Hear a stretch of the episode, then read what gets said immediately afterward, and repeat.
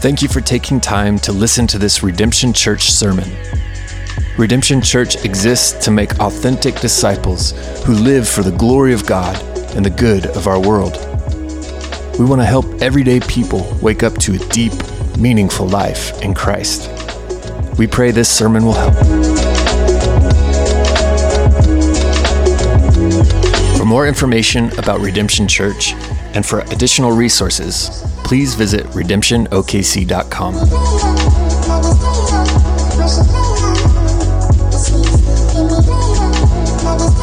Man, it was good worship today. I want to invite those of you that are new here um, and maybe new to, to church. I want to encourage you with the fact that this stuff sometimes sounds a little weird. I mean, honestly, when you start thinking about singing to a father who sends a son and leaves a spirit, and uh, sometimes can be confusing, even for those of us who've been around for a long time. In fact, a lot of what we believe is a mystery, and so there's a lot of unpacking that needs to do.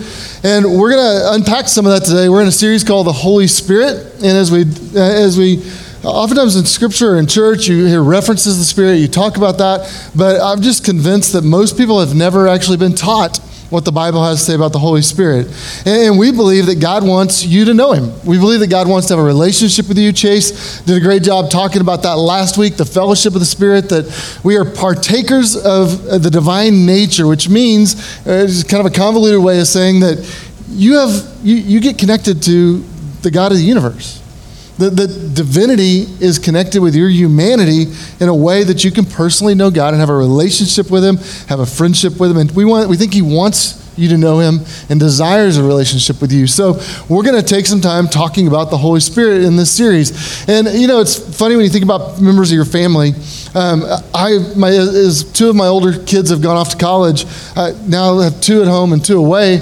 It's funny that any of you maybe you can relate to this, but you just call your kid the wrong name sometimes. Like you get confused, and out that they're like I keep calling Jake Luke or something else or Mike, and then you know Kate. Sometimes I call Becky, which is my older or my younger sister, and sometimes you just get this whole thing confused. But uh, but it's confusing because that's we, we know who they are. I, I know my kids. I know Jake, and I know that he's about to turn 16 and he's learning to drive a stick shift right now. And so I, I know him and I have a relationship with him, and he has a name. And I know Mike, who's a Baylor at college. I know Luke, who's at St. Andrews. I know Kate, my, my little princess warrior, who's a sixth grader. And so I have a relationship with them, so I know their name. I think God wants the same thing with us, that He wants us to know who He is. And so when we talk about the Spirit, it's not just some nebulous force that's out there, it's not just some impersonal idea that's uh, over the universe, but it's a person who's one of the three members of the Trinity, and he wants to have a relationship with you. And so we're taking time in this series to kind of unpack that and really hope that you walk away understanding that, that God wants to have a relationship with you, an ongoing, moment by moment, day by day relationship, and that God has taken up residence in you, as we're going to look at today. I love a quote that I, that I read this week said, If God were small enough to be understood, he would not be big enough to be worshiped. Isn't that good?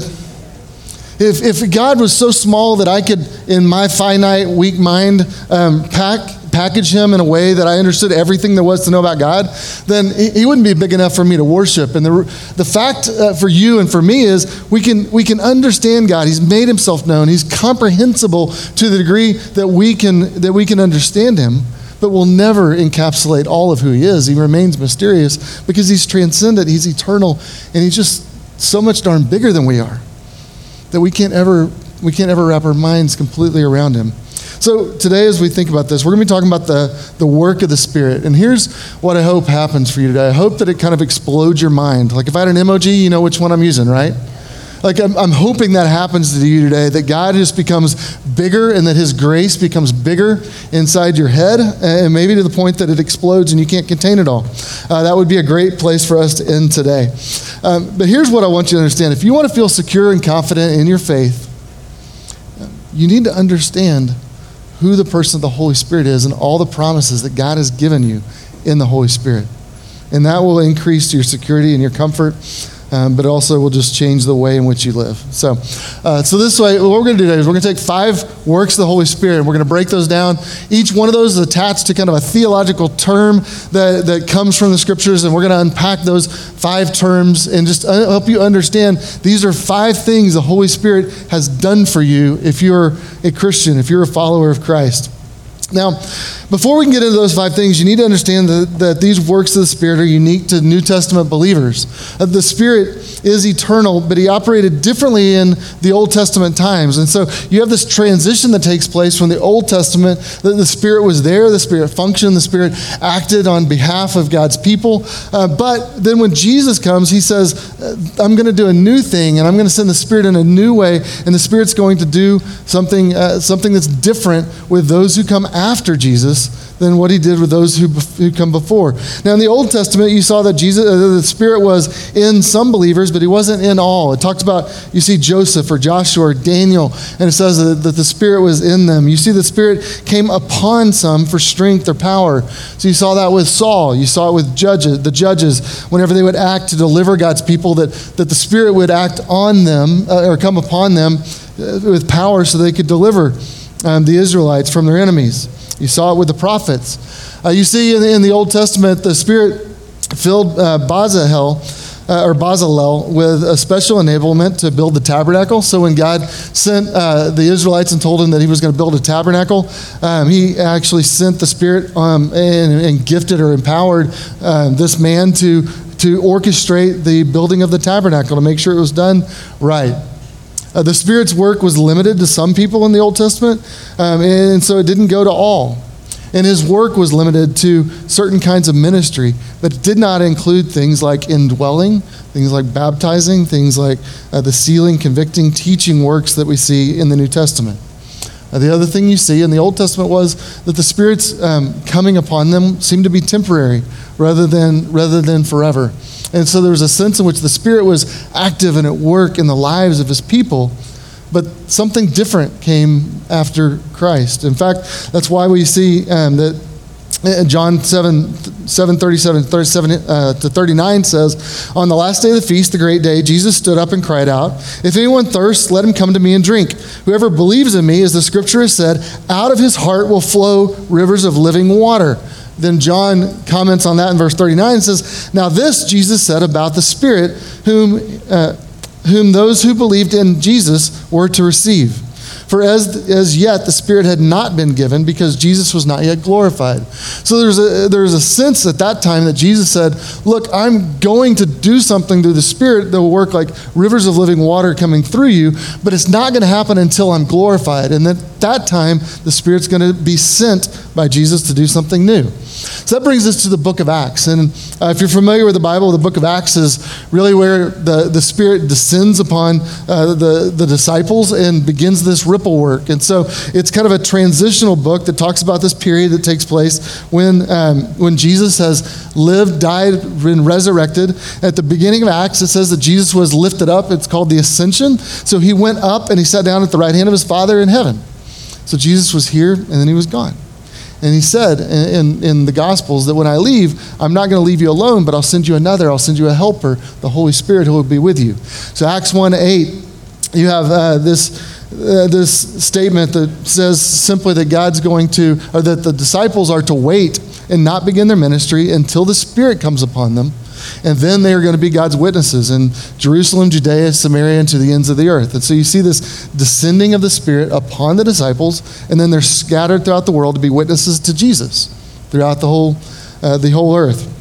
Now, in that time, uh, what, we, what we see is that the disciples really were, um, they believed in Jesus, um, we know from, from other places they understood that Jesus' death paid for their sins. We know because Peter's about to preach a sermon that Christ was the Messiah that came. They understood what the resurrection meant.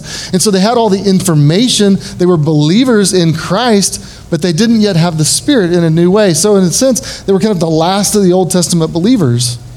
And then in Acts 2, so that was Acts 1, Acts 2, the Spirit comes down and he descends upon and fills them in a unique way. And at the end of that time at Pentecost, um, Peter preaches a sermon, and at the end of that sermon, he says, Repent and be baptized, every one of you, in the name of Jesus Christ, for the forgiveness of your sins, and you will receive the gift of the Holy Spirit.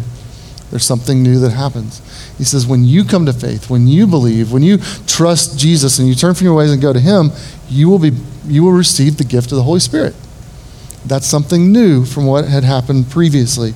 And so, when um, from that point on, the Spirit descends upon the Jews, then He descends upon the Samaritans, descends, descends upon other Gentiles. In the book of Acts, you kind of see this transition of this thing that begins with Jesus' disciples begins to ripple out through the world, and they all have the same experience.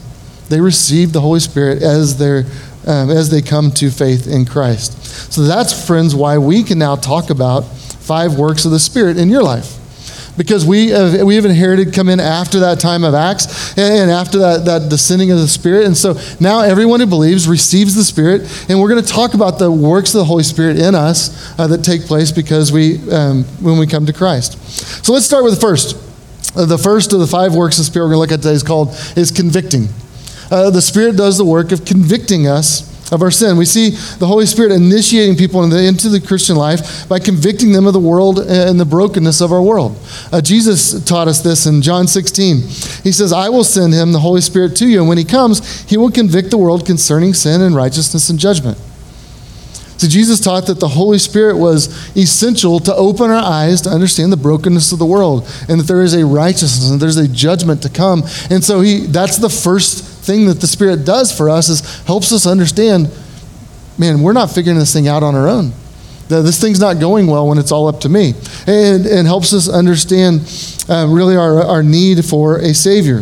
The New Testament message over and over is, is, is what? Repent and believe that we're to repent, which means we're to turn from going our own way and we're to turn and trust God's way.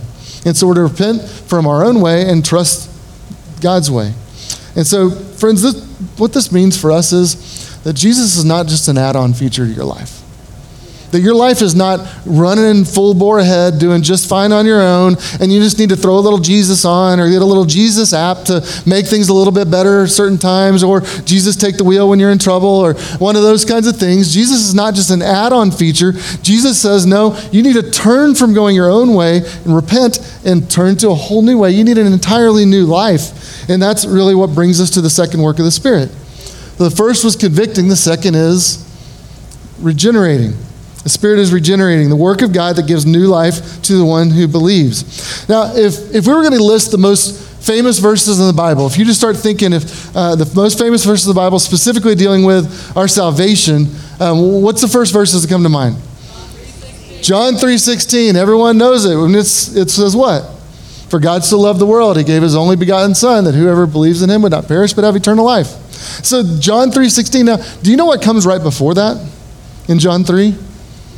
No, because the only verse that gets mentioned in football games and in the background of, of the shots is John 3.16. But John 3, you get a little bit earlier if you go John 3, 3, and what you see is Jesus talking about being born again. He's talking to a man named Nicodemus. This is encouraging for me because you've got this expert uh, in Judaism that knows everything, and he's asking Jesus questions like, hey, help me understand this. And Jesus like, are you the teacher of all these people and you don't understand?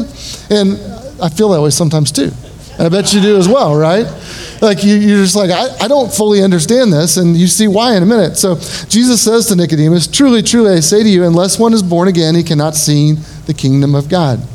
To which Nicodemus replied, How can I go back in my mother's womb? That's kind of creepy, right? I mean, there's like this awkward interchange where Nicodemus is kind of scratching his head, like, well, I know you were trying to explain it to me, but it seemed to get worse, not better, and didn't seem to fully understand.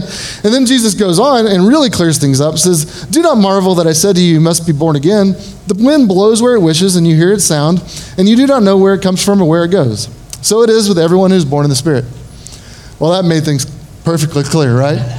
Uh, any of you driving in today feel the wind? Dude, I mean, we live in Oklahoma, so we get what this verse means. All right, like we know what wind is. It's not confusing for us. I'm driving, I can't see it, but as I'm sitting at the traffic light right up here on the way coming in today, the traffic light literally is bouncing like this, and you just got to see the wind. You see the effect of it, and you see everything going on, and you see the trees doing this stuff all over the top, but I don't see the wind that's making that happen. And that's really what Jesus says. You, you can hear it sound, but you can't see it. You don't know where it comes from and where it goes, meaning I can't track the trajectory. Now, we've got science now. We can kind of get wind patterns and all this stuff, but Jesus' point is still clear. You can't really harness the wind in the same way that you can something else. It says, So it is with everyone who's born in the Spirit. So, what does it mean to be born in the Spirit? Now, when it comes to our salvation, um, we immediately think of, when you think of how, how it is that you're saved, the first thing we tend to think of is what? Jesus' death on a cross. And it should be. That should be where we should start. But you know, that's not all of what took place in your salvation. Your understanding is not just the forgiveness of your sins and you trusting God to take care of all the junk in your life. Uh, there's actually new life that comes. And so the Bible tells us that we are born of the Spirit. And Jesus connects that idea of John 3:16, whoever believes will have eternal life, with what he's saying in John 3:3, which is you must be born again. You must be born of the Spirit which means if, if you need to be born, that means there was a time when you were not you were not alive in the same way, right? Now this can be kind of confusing or mysterious for us, but let's look elsewhere in the Bible to clarify what um, what Jesus is referring to here. Ephesians two. Uh, verses 4 to 5 says, But God, being rich in mercy, because of the great love with which He loved us, even when we were dead in our trespasses, made us alive together with Christ. By grace you've been saved through you've been saved. Um, when you were dead in your trespasses, right? You were dead. I mean, that's you understand what he's saying there, right? There was some sense in which you did not have any spiritual life, livelihood. You were dead because of your sins, in your trespasses, he says. But God, being rich in mercy, because of his great love for you, made you alive. You were born in the Spirit. He regenerated you.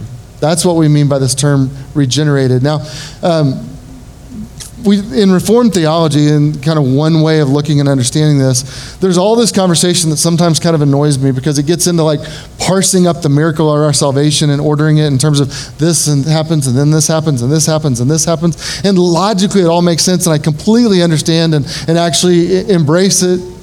But I think when it comes to and so one of the things that, that that theology, theological system is really trying to say is you have to be born again before you can believe. So being regenerated actually comes before faith because um, if you're dead, can you believe anything? No, you can't. Dead, dead people don't do nothing, right? And so there, there's you have to have life in order to believe. But uh, I'm not sure that it's that helpful to actually parse up a miracle and try to put our brains around it all, because I think it's a miracle that just happens. And so to be born again is to believe, and to be to believe is to be born again. And these things are really uh, this miraculous thing that God does in us. Now, what is it that they're trying to protect and guard in, in, in delineating those things that way? Because I, I think there's an important point here. What they're really trying to guard in, in, in saying it that way is that we cannot do this to ourselves. Um, can, you, can, you, can you be born by yourself? Can you make yourself alive if you're dead? No, you can't. And what they're saying is that ultimately our salvation is all of God. Our salvation is all of grace. Our salvation is totally and utterly dependent upon the gift of God of new life and of being born in, uh, by the Spirit in Him. So it's important for us to understand this as well. Um, now, the most important thing is for us to understand it's all of God and all of grace. Titus 3:5 says this He saved us not because of works done by us in righteousness, but according to His own mercy, by the washing of regeneration and renewal of the Holy Spirit. Um, what are the grounds or the basis by which God regenerates us? Is it by works? No, he says it's not of works, it's of mercy. So, because of God's grace, because of his mercy, he regenerates us. He gives us new life. It's all a gift of His grace. Um, God's own mercy is the thing that drives His regenerating, um, the regenerating work of the Spirit in us. Let's look at number three indwelling. Indwelling is the reality that the Holy Spirit dwells in all Christians, that He takes up residence in us. Romans 8 9 says this You, however, are not in the flesh, but in the Spirit, if in fact the Spirit of God dwells in you. Anyone who does not have the Spirit of Christ does not dwell or does not belong to Christ. So he's saying if you don't have the Spirit, you don't have Christ. That where Christ is found and where faith in Christ is, the Spirit will also be.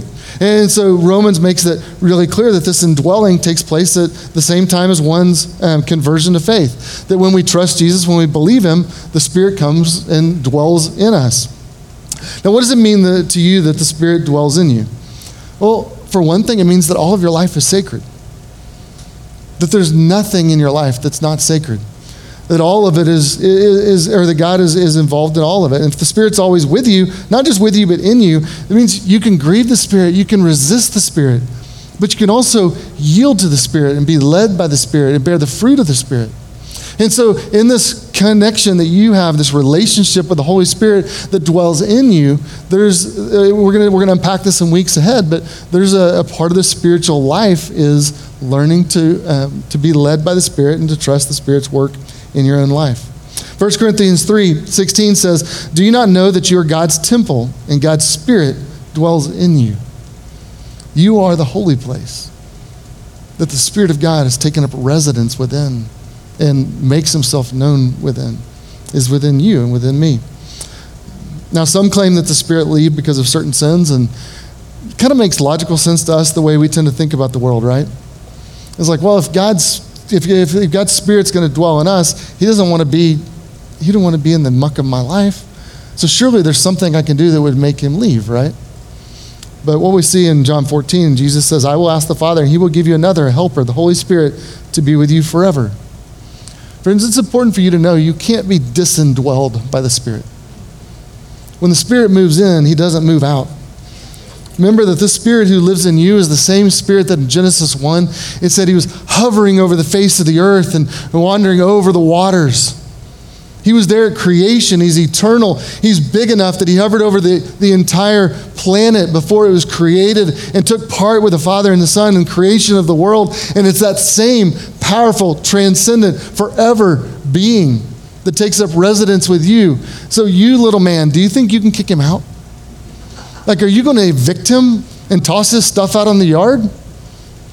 No the Spirit can't be, you, are not going to evict the Holy Spirit from your life. You're not going to be disindwelled. You're not powerful enough to kick him out. And once the Spirit makes a home, he takes over. And that's a promise that you see in the scriptures. And it's what it, ought to give us comfort. Our salvation is eternal and our salvation is secure because we are born in the Spirit and we're secured in Him. Um, next work baptizing.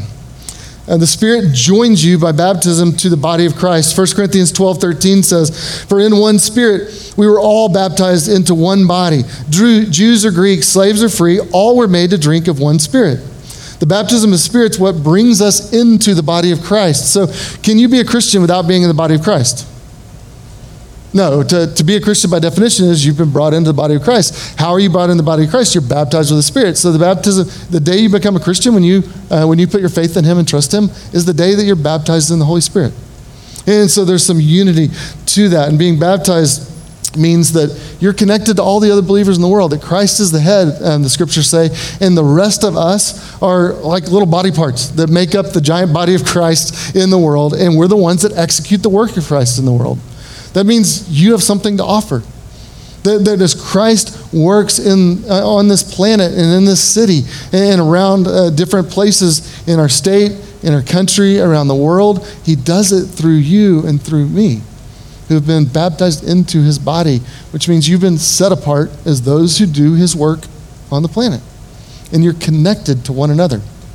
So look, look at the person next to you. Um, just say, You're the body of Christ. We're connected. Uh, it gets awkward, right?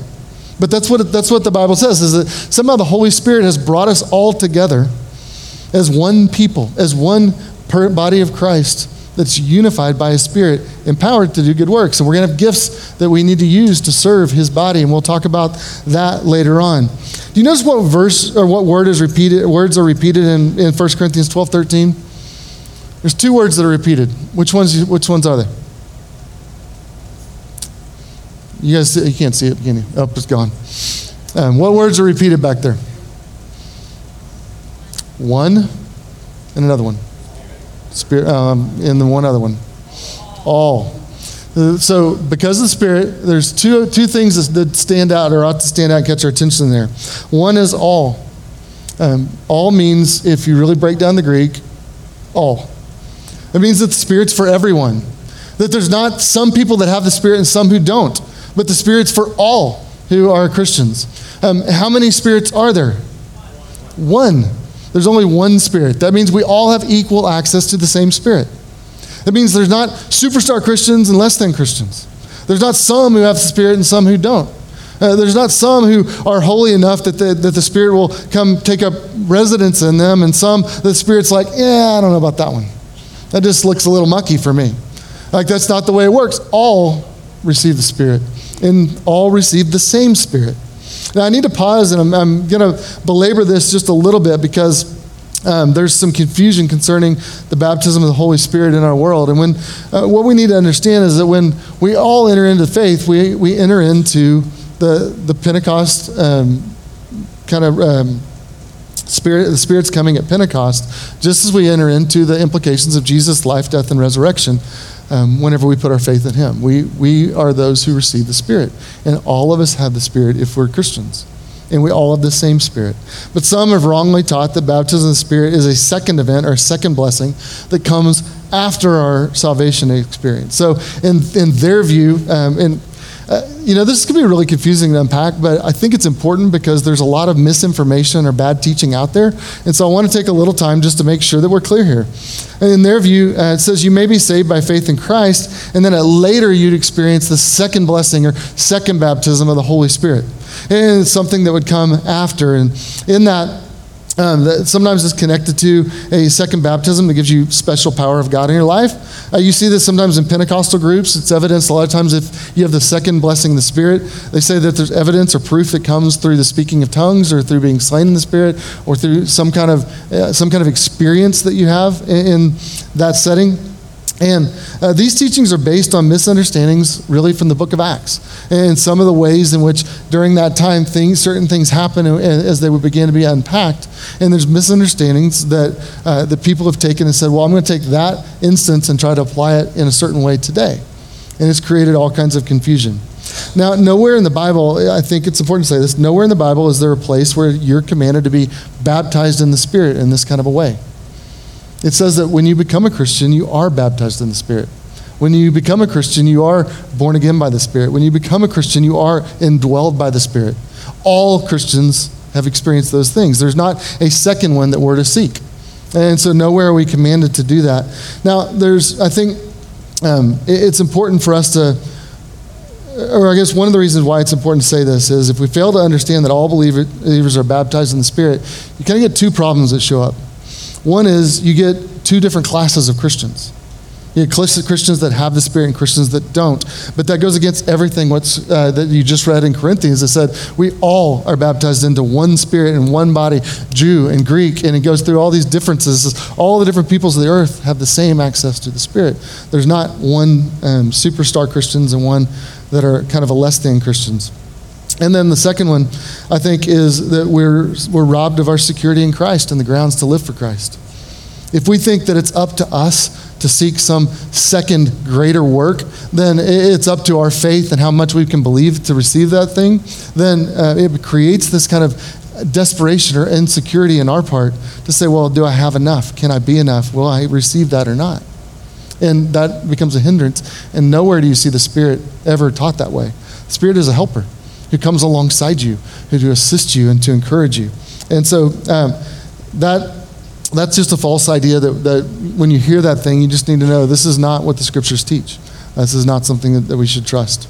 So, what should we believe about baptism of the Spirit? Ephesians 4 says this There is one body and one Spirit, just as you were called to the one hope that belongs to your call one Lord, one faith, one baptism, one God and Father over all, who is uh, one God and Father of all, who is over all and through all and in all. Uh, do you see the unity and the focus of this? What the Spirit does is He doesn't divide us, He brings us together in a unique way to experience, uh, to experience the Lord. So that ought to give us uh, immense comfort uh, that we've been, we've been convicted, we've been regenerated, we've been indwelt by the Spirit, we've been baptized by the Spirit, and when we're baptized by the Spirit, that means we're set apart into the body of Christ. And Christ is not going to cut his own body off, right? He's not going to cut his own arm off. Like when you've been brought in his body, you're secure and you can rest in that.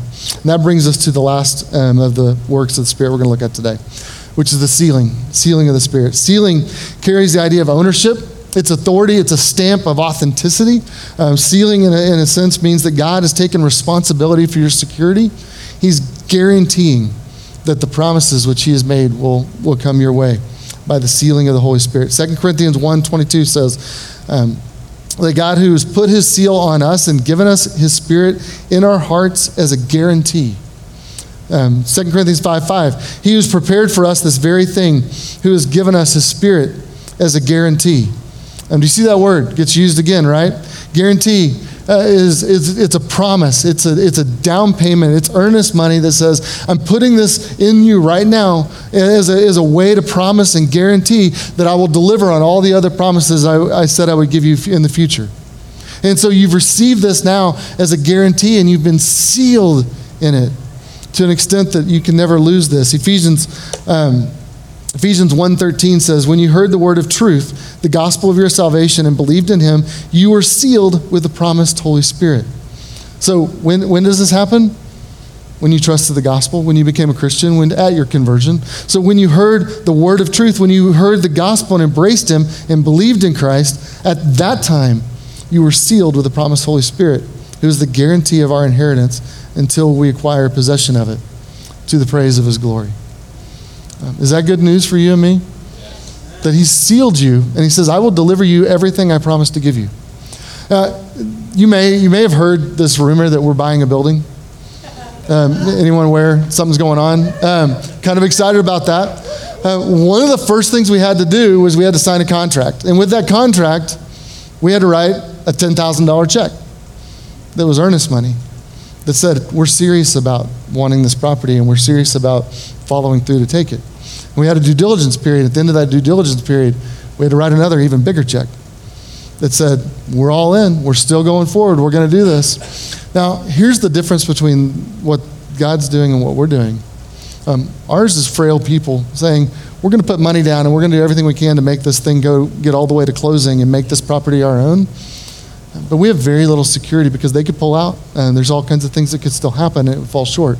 What Jesus is saying, or what scriptures are saying here, is that you've been sealed with a guarantee that's irrevocable. With a guarantee that's, that's, that's given you a down payment of the promises of what God will give you eventually, but He's going to bring all of those promises to fruition one day, and they'll all be fulfilled because of Christ. Um, I think the significance of that word guarantee ought to really settle in upon us. Um, I, I like how one guy said it. He said it's, it's like sending registered mail. You know, when you send registered mail and you go to the post office, it's, uh, it's signed by one person um, who's sending it, and then it's got to be signed by the person that receives it, and then it's stamped all across the thing by the government to say no one else can break this seal. And so the only two people that have access to registered mail are the, the, the sender if it gets sent back to them, or the person that receives it. No one else is allowed to open that because it's been sealed, and there's a promise and a guarantee that does that. Um, that's, that's how, how registered mail works. And what this uh, gentleman said, he says, in the case of Christianity, God is the sender, God is the recipient, and God is the one who handled the mail. Um, isn't that good news? Um, he's the only one that can break the seal.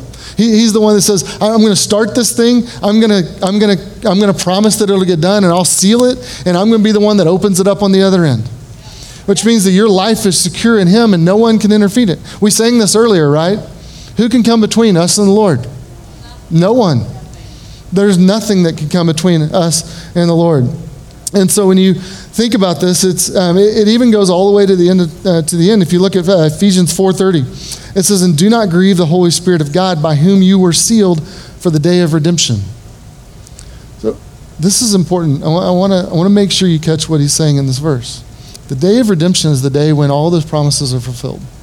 When everything that God has promised to do for you and your salvation, the day of redemption is when all that gets, gets fulfilled and all that comes, to be, comes, to, comes true.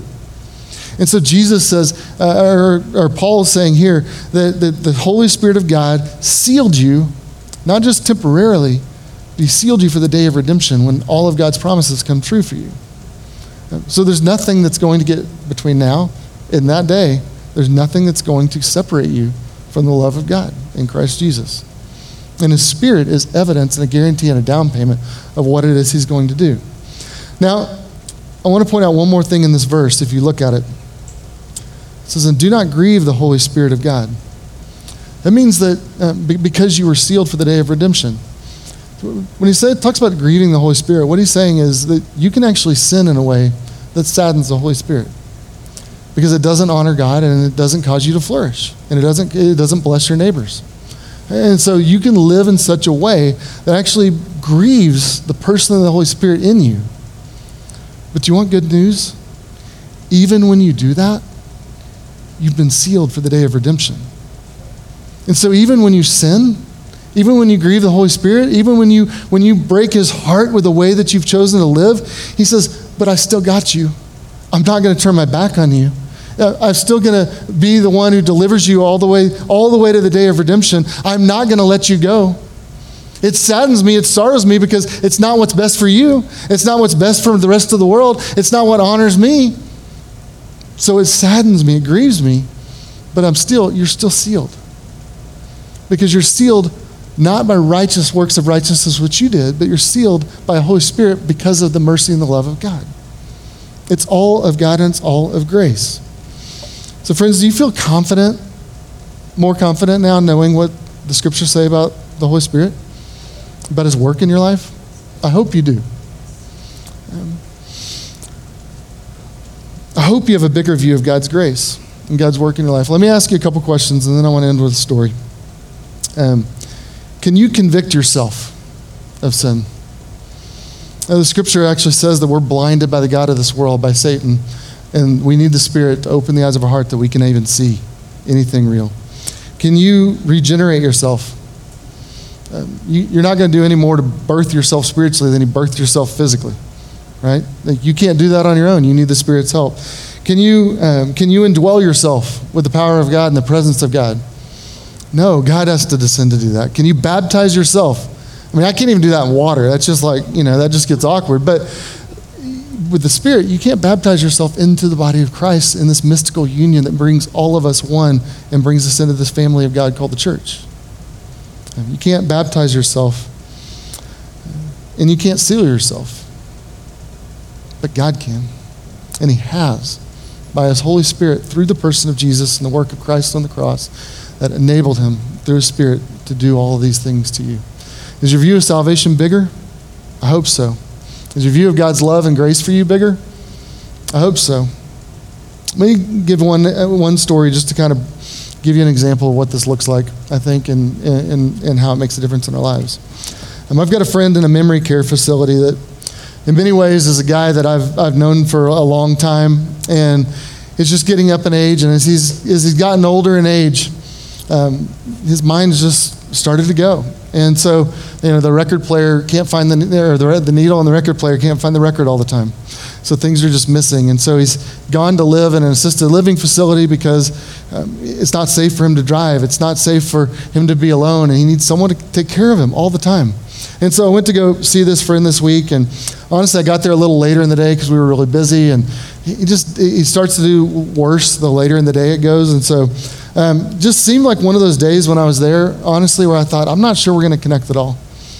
Like we're just, I'm not sure he's uh, he's cognizant of exactly what's going on. And there's days when he comes and goes, and there's times when it feels like, man, I think he's really check clicking with me, and there's other times when I think he's not. And this is one of those days where he just seemed to be having more trouble than than normal. But with this friend, um, when I go, I always ask him to pray.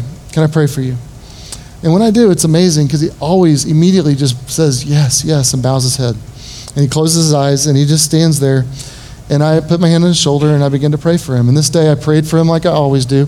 But when I said, Do you pray? He said, Yes. And, I, and, and there's just a sense in which I know he knows what's going on in that moment. I can just feel it when, when we're in that, in that instance. And so I began to pray for him and prayed. And, and then whenever I finished praying, I said amen. And he said amen, just like he always did, does. And then I stepped back. And when I stepped back, he was still, still there in the same position with his eyes closed, still in the praying posture. And then he actually began to pray. And he said, Thank you for the Lawrences.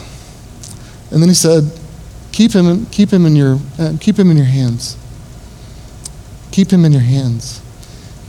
So this man that I went to care for is now caring for me. And he's praying, keeping him in his hand. He just, every three or four seconds, he'd just say the same line Keep him in your hands. And I knew he was praying for me that the Lord would keep me, the Lord would keep me safe, the Lord would take care of me, that the Lord would not let me go. And I just had this overwhelming sense that day where I thought, that's the Holy Spirit. Like in my friend whose brain is all over the place, The Holy Spirit's right there. And He's meeting us in this moment. And He's not left my friend, but He's, he's ministering. He's actually interceding for me through my friend right now. And I don't understand how all that, all, all that works with his, his brain, his capacity, and everything, um, everything that there is. Friends, I, I can't explain to you everything about the Holy Spirit. I can't, we won't exhaust this. This, um, honestly, we won't even exhaust this in eternity. We will never unpack all of what the Holy Spirit and what God is in the universe. Can I tell you what I am 100% confident of? Uh, my friend's in a memory care facility because it's no longer safe for him to take care of himself and he needs someone he needs someone to watch him 24/7. And the Holy Spirit is right there with my friend. And the Holy Spirit's not going to leave him.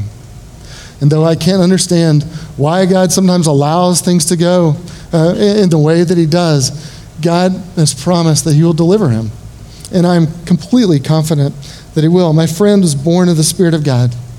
My friend is indwelled by the Spirit of God. My friend is baptized into the body of Christ.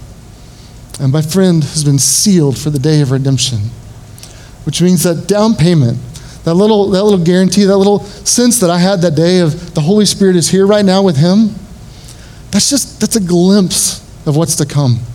That's a, that's a taste of the meal we're going to celebrate one day.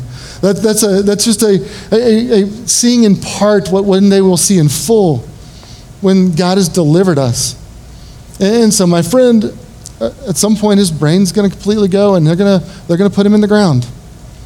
And his spirit will go to be with the Father in heaven immediately, and his body will stay there. But there's a day coming when Jesus is going to descend. He'll make all things new, and he'll get a new body. And his brain will be back the way it was supposed to be. And he'll be reunited with his Spirit, and all things will be made right. That's the day that's coming. So, friends, have you been born again? Have you been born of the Spirit? Do you know that same seal in your own life that says, God says, I've got you and I will never let you go? Jesus said, All that the Father gives me, I will not lose one. He who began a good work in you will continue to perfect it until the day of Christ Jesus. Friends, if you're His, nothing can separate you from, from His love. It's not about your smarts, it's not about your good works, it's not about your religious deeds. He saves us because of His mercy. And His mercy never ends. Let me pray for us. Father, I pray that you would make this Spirit, who's so hard for us to wrap our brains around, real to us. Father, would you make the truth of your word come to life? Father, anything that uh, is confusing or unhelpful, Father, would you just wipe it away? Would you, uh, would you highlight and, and, and, put in neon lights the, the things that my friends need to know today about you and about your love and about your work through your Holy Spirit in each of our lives? Father, we pray it for your glory. Amen.